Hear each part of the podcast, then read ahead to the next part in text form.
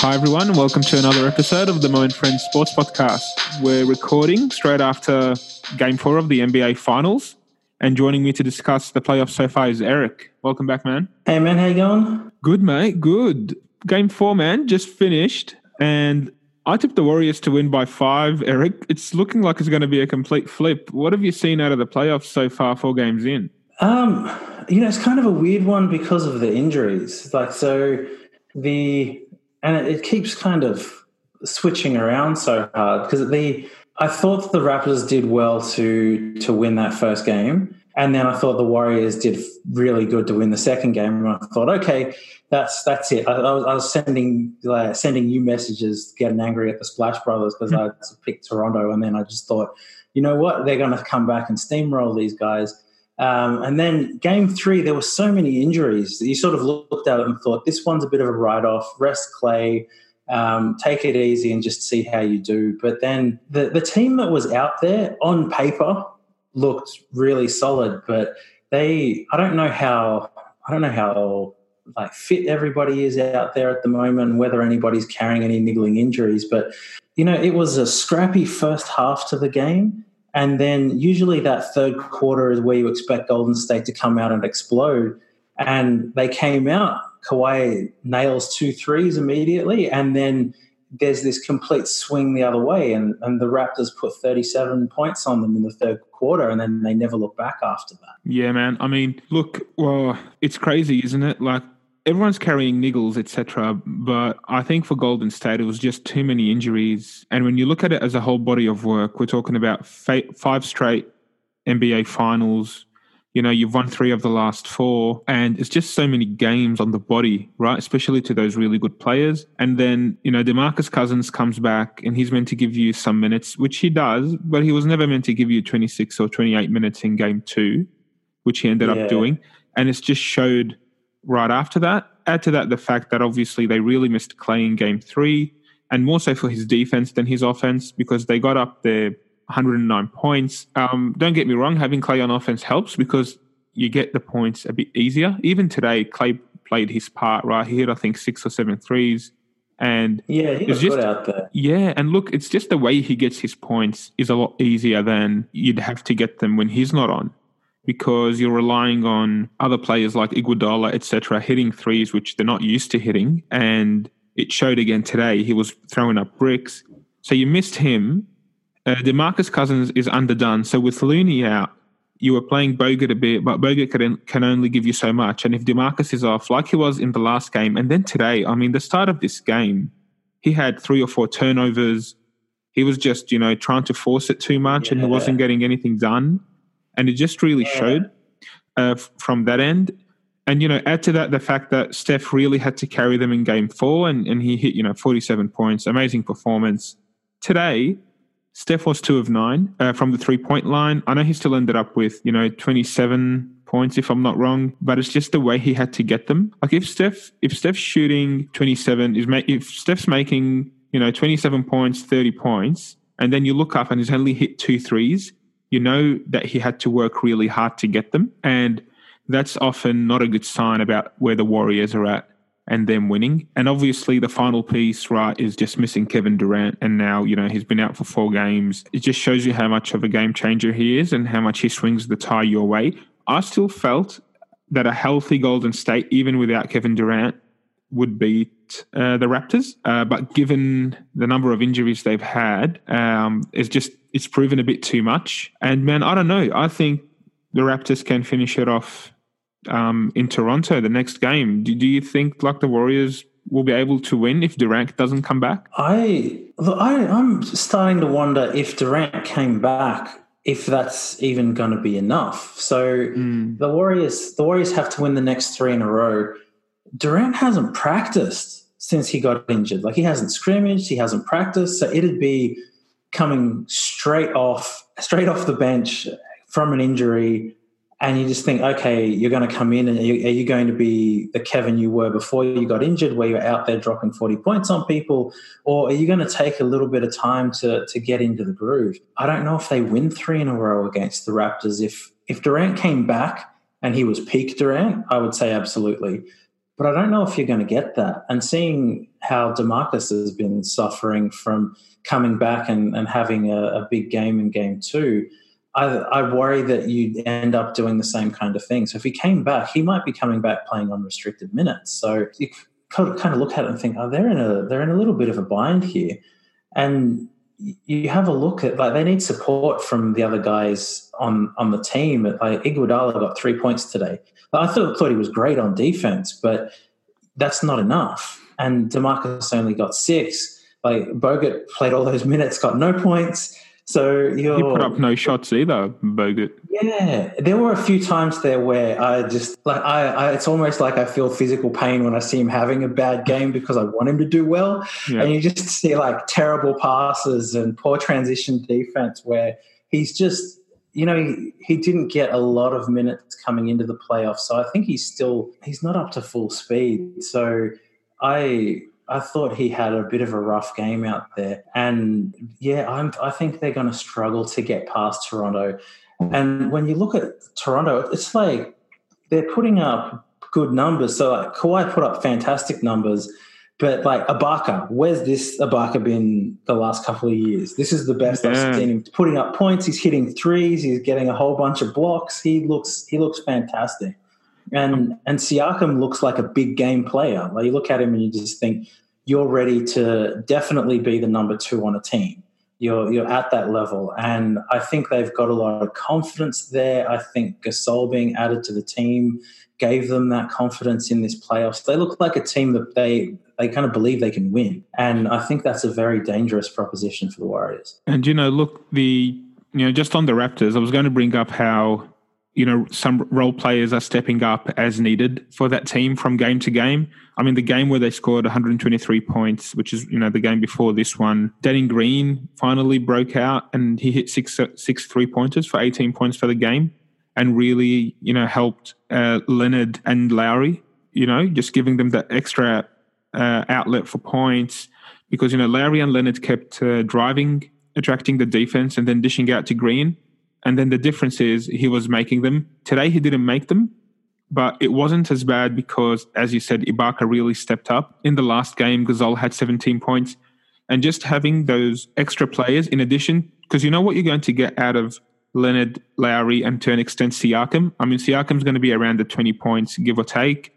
Leonard's consistently 30 plus, and Lowry again in that 22 to 25 range. You compare that to the Golden State, and obviously, both Klay and Steph had their points, which are sort of cancelled out by what Leonard and Lowry do. And then it comes to the next tier down. And that's where mm. Toronto has really supported their stars as opposed to Golden State, who haven't been able to get any offense outside of their main players. And look, granted, even in the season, right, th- that's how the Golden State Warriors are built. They're built around Curry, Durant, Thompson getting you the points, and then everyone else playing good defense, good team basketball. Draymond Green bringing energy and facilitating.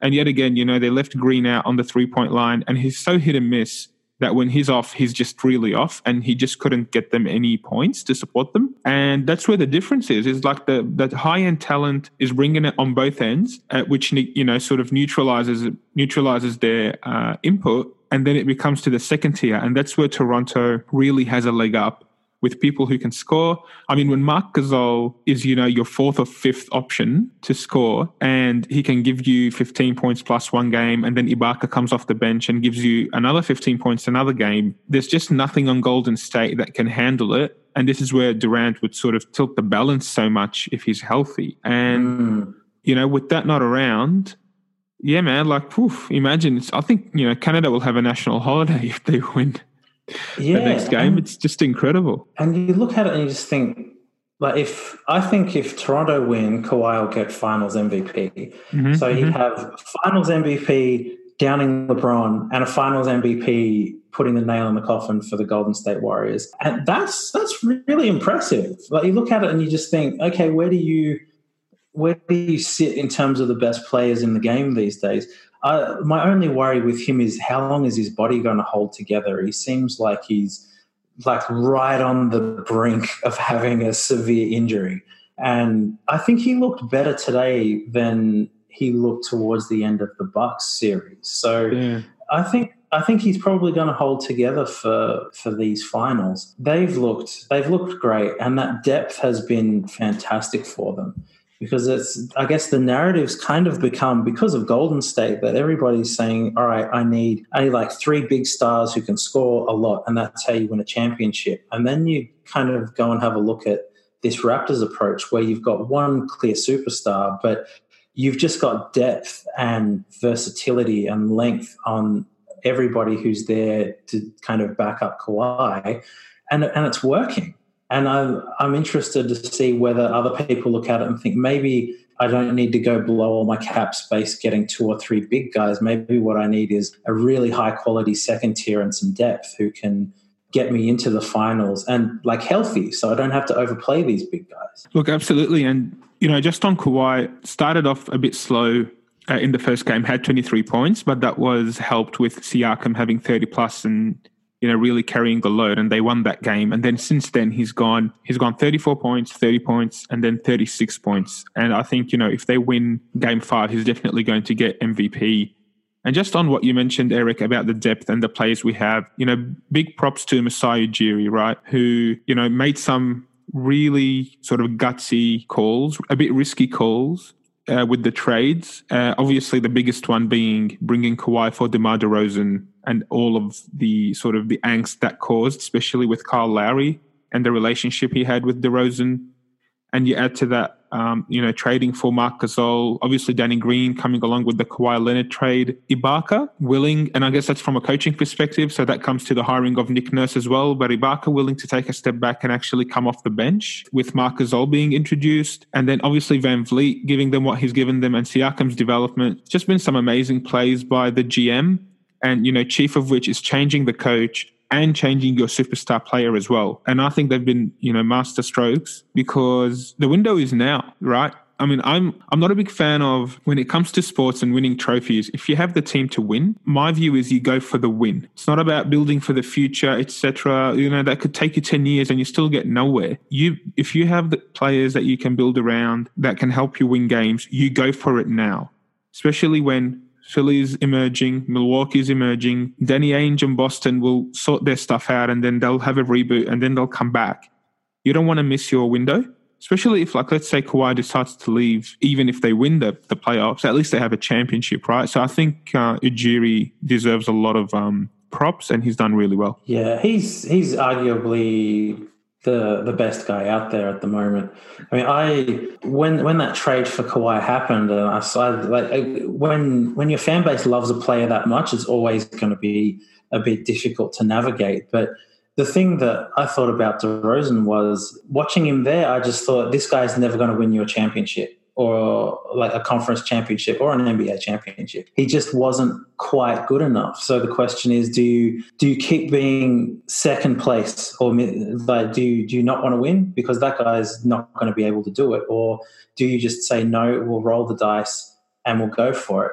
And if you win, maybe he stays. And if he leaves, if you're the champion, there's a very good chance that you might be able to pick up one of these big names in free agency. So I, I thought it was a smart move. I thought they were never going to be able to win it with DeRozan being your main player, but Kawhi is a completely different level to that guy.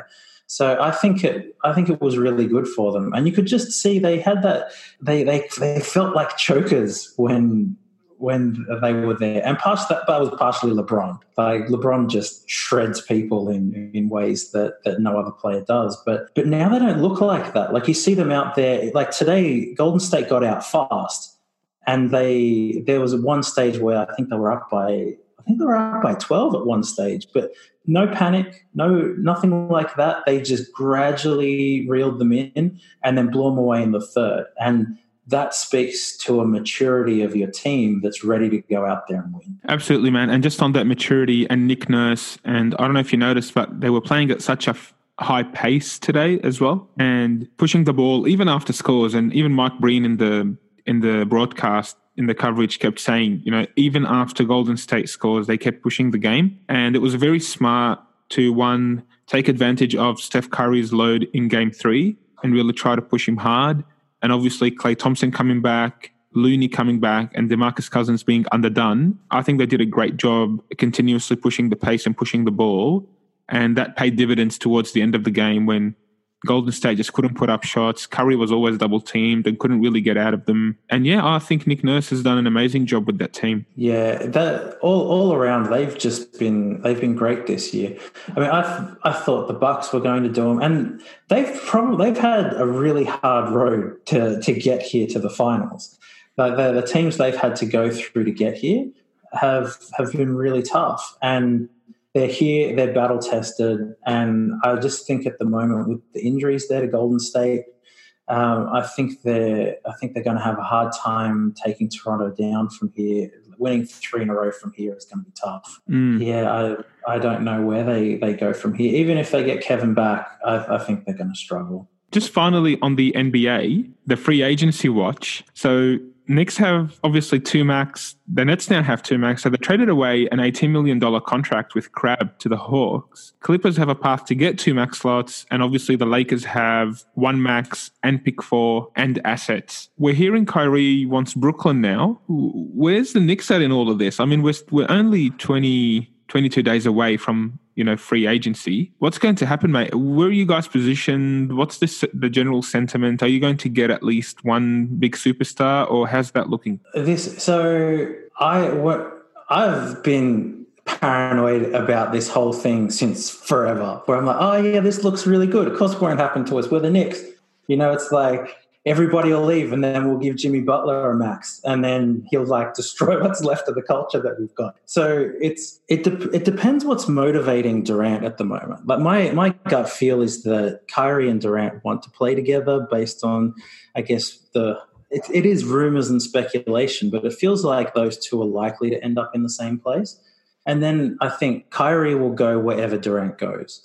So it comes down to what's motivating Kevin Durant. Uh, if it was just winning championships, why would you leave? So there's got to be something else there. It's either, and he's got a whole bunch of business in Silicon Valley, and you know why would you leave if it was business? So there's something else kind of motivating him for why he wants to pick up and, and leave. I think that if you want to go and put yourself in the best, I guess, position to win, you I, I kind of look at the Clippers and the, what they've got going on um, with with their organization at the moment. They've got a great coach. They've got you know they've got some fantastic people in the organization that are running it now. Uh, Brooklyn are looking great. I mean, you're not going to pick the Knicks out of those guys if it's down to hey, I want to go and immediately win. There's a bit of rebuilding that needs to happen there. But if what you're doing is you're going out there to chase a legacy and to do something that other people can't do, taking the Knicks to a championship or even even just the conference championships, that's that's going to be kind of massive. Um, but that's not a that's not a completely basketball driven decision. I mean, I, I think business wise, do you really want to go to New York and be in the second biggest team in New York?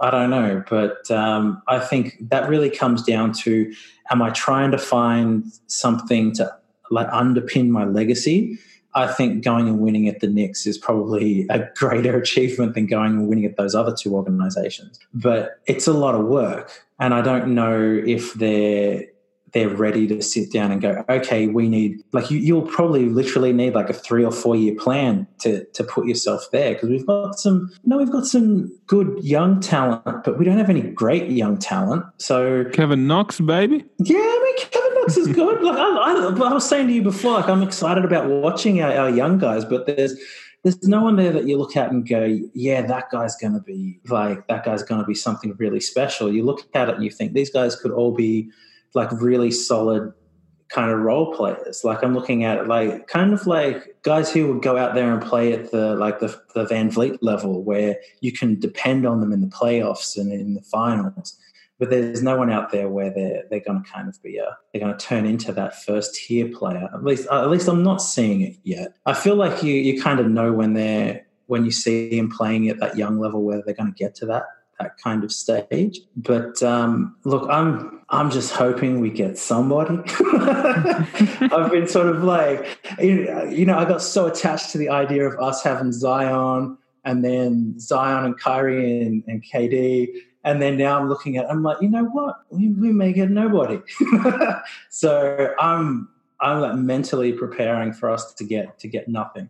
But if you want, if you're out there chasing chasing the legacy, I think winning with the Knicks is going to do it for you in a way that it, you're just not going to get out of Brooklyn or um, Brooklyn or the Clippers. Yeah, mate, I agree. I think he'll get a statue if he wins something. Um, at the Knicks, it'll probably be the biggest Knicks star ever, really, because your last championship team is more than a generation away now. We're talking back yeah, to the yeah. 70s.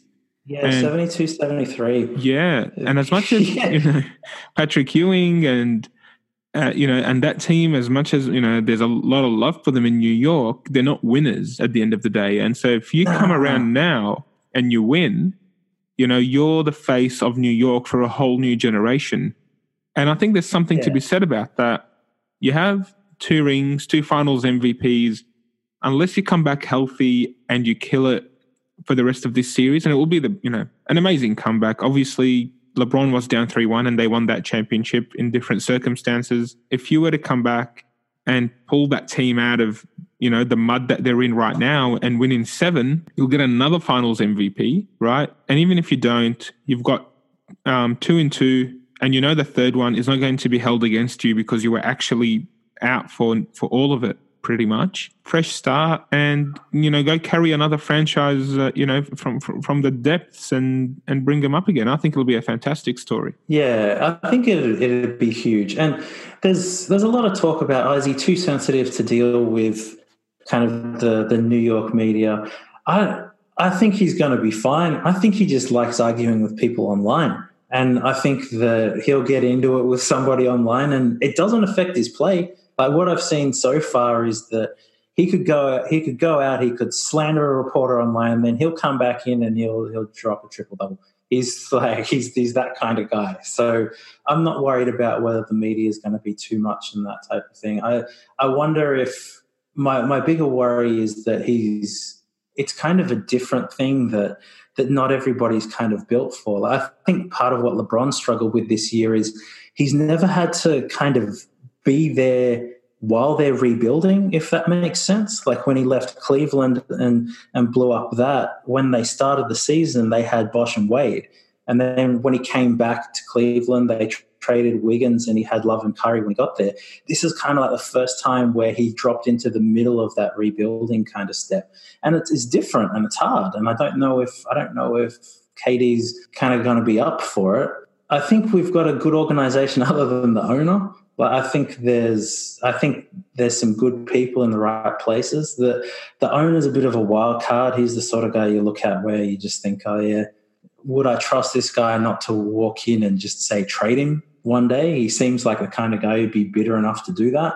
But look, let's let's see what happens. I'm hoping that we end up with with at least one of those top tier guys, and then um, and then see where we go from there. Sounds good, and I uh, can't wait to to July to come around, and we'll see what happens.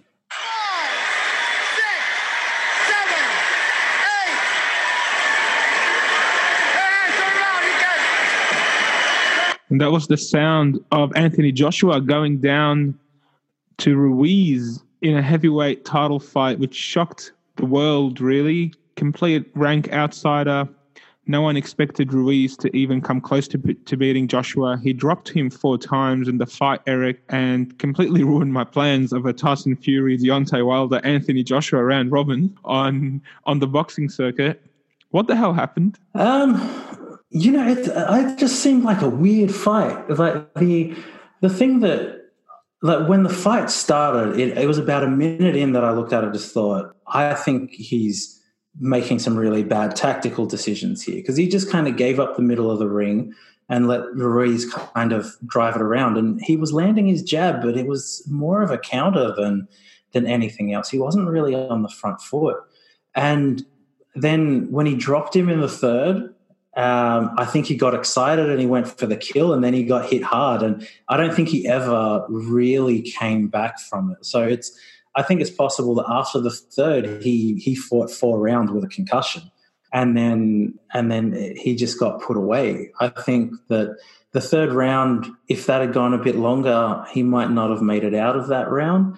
And I think in the sixth round, he cracked him with some really good body shots that I just think kind of sapped the emotional spirit out of out of Joshua. I, you know, I think when he got off the floor and he beat Klitschko, that kind of makes sense to you in your head because you prepare for the biggest fight of your life. You get dropped, but you're you're kind of ready. You knew it was going to be hard, but when you get dropped by a guy with like the biggest dad bod in the heavyweight division and you expected to walk in there and steamroll him, that's a so different true. like you oh, level man. of confidence. Like yeah. what do you I was looking at him, I was like, man, this guy's got like a gut and no, he's got like no ass. It's like totally flat. I'm like, this guy's a weird looking guy. But as soon as his hands started moving, I was like, wow, this guy's hand speed's probably faster than Joshua's hand speed.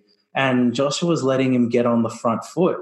And, you know, I, I think he made a couple of bad tactical decisions and he I feel like he wasn't fully invested emotionally in it because when he when he quit, it looked like he wasn't out of it. It looked like he just said, "That's that's enough for now." Yeah, man. Like, look, he released a video three days ago.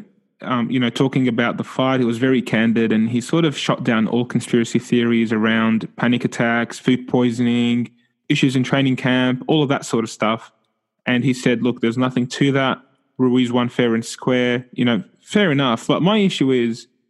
Mate, were you not prepared enough to, to fight this guy? I mean, did you just think you were going to roll roll him over? Why didn't you keep your distance? Why weren't your arms up? You know, in your you know just simple yeah, boxing, was, you know, protecting yourself, using was, your reach.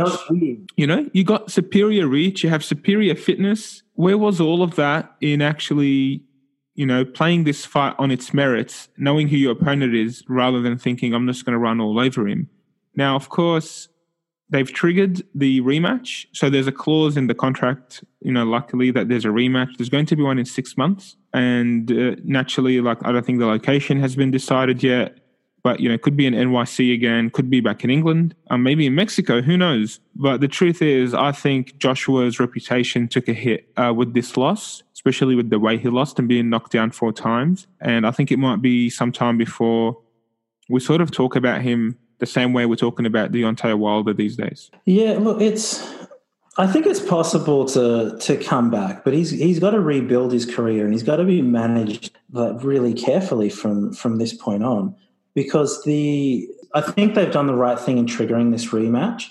He needs to he needs to come back and win this fight. I think that step one is he needs to go out there and, and knock this guy out. I, guess the the modern day kind of equivalent of where he's at at the moment is probably um, Lennox Lewis. Like he got knocked out by Hasim Rahman, and he got it was there was a pretty bad knockout, and everyone was like, okay, he's done. And then he had to chase that fight for hard for a while to get it, and then he came back and he won by knockout. He he kind of needs to do that. He needs to win comprehensively in that rematch and then he kind of puts himself in the position to to kind of chase those big name guys.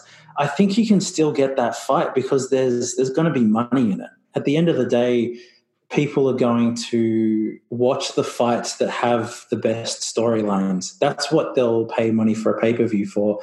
And I think that's going to be that trilogy. But he's got to come back and he's got to he's got to make sure he wins that fight and really in dominant fashion so that he can kind of say, oh, yeah, that was a blip. And, and now we move on to the next one. I think that it was one of the things that Floyd's kind of done to the boxing industry is he's he's made it so that if you're not winning everything, then you're a scrub, and that's that's not really true. And you don't even need to win everything in order to to be successful, but you just you have to be in those right fights. Like you look at Oscar De La Hoya, he went for like eight and six over his last 14 fights, but he was the biggest guy in boxing um, because there was always that storyline there. And I think I think he's going to be okay. But this step one, he has to get this right. If he goes in there and he gets knocked out again, that's that's it. His um, his potential to be a superstar to kind of will die in that match. Yep, no, absolutely. He definitely needs to redeem himself there. And a very sort of early, early question. I know that um, Deontay Wilder announced that they will ha- he will have a rematch with Tyson Fury. Now, my question to you is, and I know we don't know when this is going to be uh, played, actually. We just know that there will be a rematch. Who's your very, very early favorite for that matchup? Um, I've got Wilder as a as the favorite going in. Um, there's there's no competition in who's got the most power, and you know he showed that when he when he dropped Tyson in the in the twelfth. And I think once you've had twelve rounds of a really good look at a fighter, if if you're worth your salt, then you should be able to understand how to time that a little better, how to prepare for it a little better, because it's it's difficult to to find sparring partners to do that for you, if that makes sense. Like how many guys are that big, move around in quite that same way with that herky jerky style? Like it, it's hard to replicate. And I think being in there for 12 rounds, you know, it's, it's an education in how to time it, how to prepare for it. Um, so for me, because he's got that one hit power um, and he's had a he's had a long kind of look at him. I've got him as my my early favorite to win that fight. Yep, I agree with you. And of course, this fight is going to be in the early part of 2020. Just not sure when yet, but yes, definitely something I'm looking forward to. And with Umbrish, I was sort of trying to really push for us to get the fights that we deserve and have boxing go down the path of UFC when it comes to that. Because I think UFC does a really good job of giving people the fights that they want. And I think boxing would do well uh, to follow their lead in that space. And I think it'll give people a lot more engagement with boxing. I still think boxing is the more glamorous of the two, in my opinion. Still think it's the place that, you know, the superstars want to be seen. It just has that feel about it. Yeah, for mine, I think good boxing is still peak for me. And yeah, I think giving us the fights that we want will go a long way to drawing the audiences back to the game. Yeah, I think one of the, the great things about uh, Deontay Wilder is he he's refused to sign himself with a specific network so that he can kind of move around and, and fight whoever on, on whichever network. So I think in in him you've got a guy who feels like he will go fight wherever in order to be the guy sitting at the top of the pile at the end of the day. And and you you need to have you need to have boxers more mobile to move across these platforms because you tend to get like if if you get aligned to Showtime, you're going to end up on a particular network, and then you're only going to end up fighting fighters who are affiliated with that network. And the same with the promoters as well. Like we they need to figure out a way to give fighters the mobility to go and have these different matchups that we want to see because they're they're exciting and, and fans will pay for it. Like it's in the best interest of the fighters from a money perspective to be going and having these fights. The only people it doesn't work out for are the, are the promoters. So we just need to you know, I think the sport needs to figure out a way to give the fighters a little bit more mobility and allow them to move around and make those fights. Agreed, mate. So let's, yeah, watch this space and see what happens. Thanks for your time today, Eric. No worries. Thanks, everyone, for listening in. Please follow us on Facebook, Twitter, and Instagram. Leave us your comments, and we'll chat to you soon.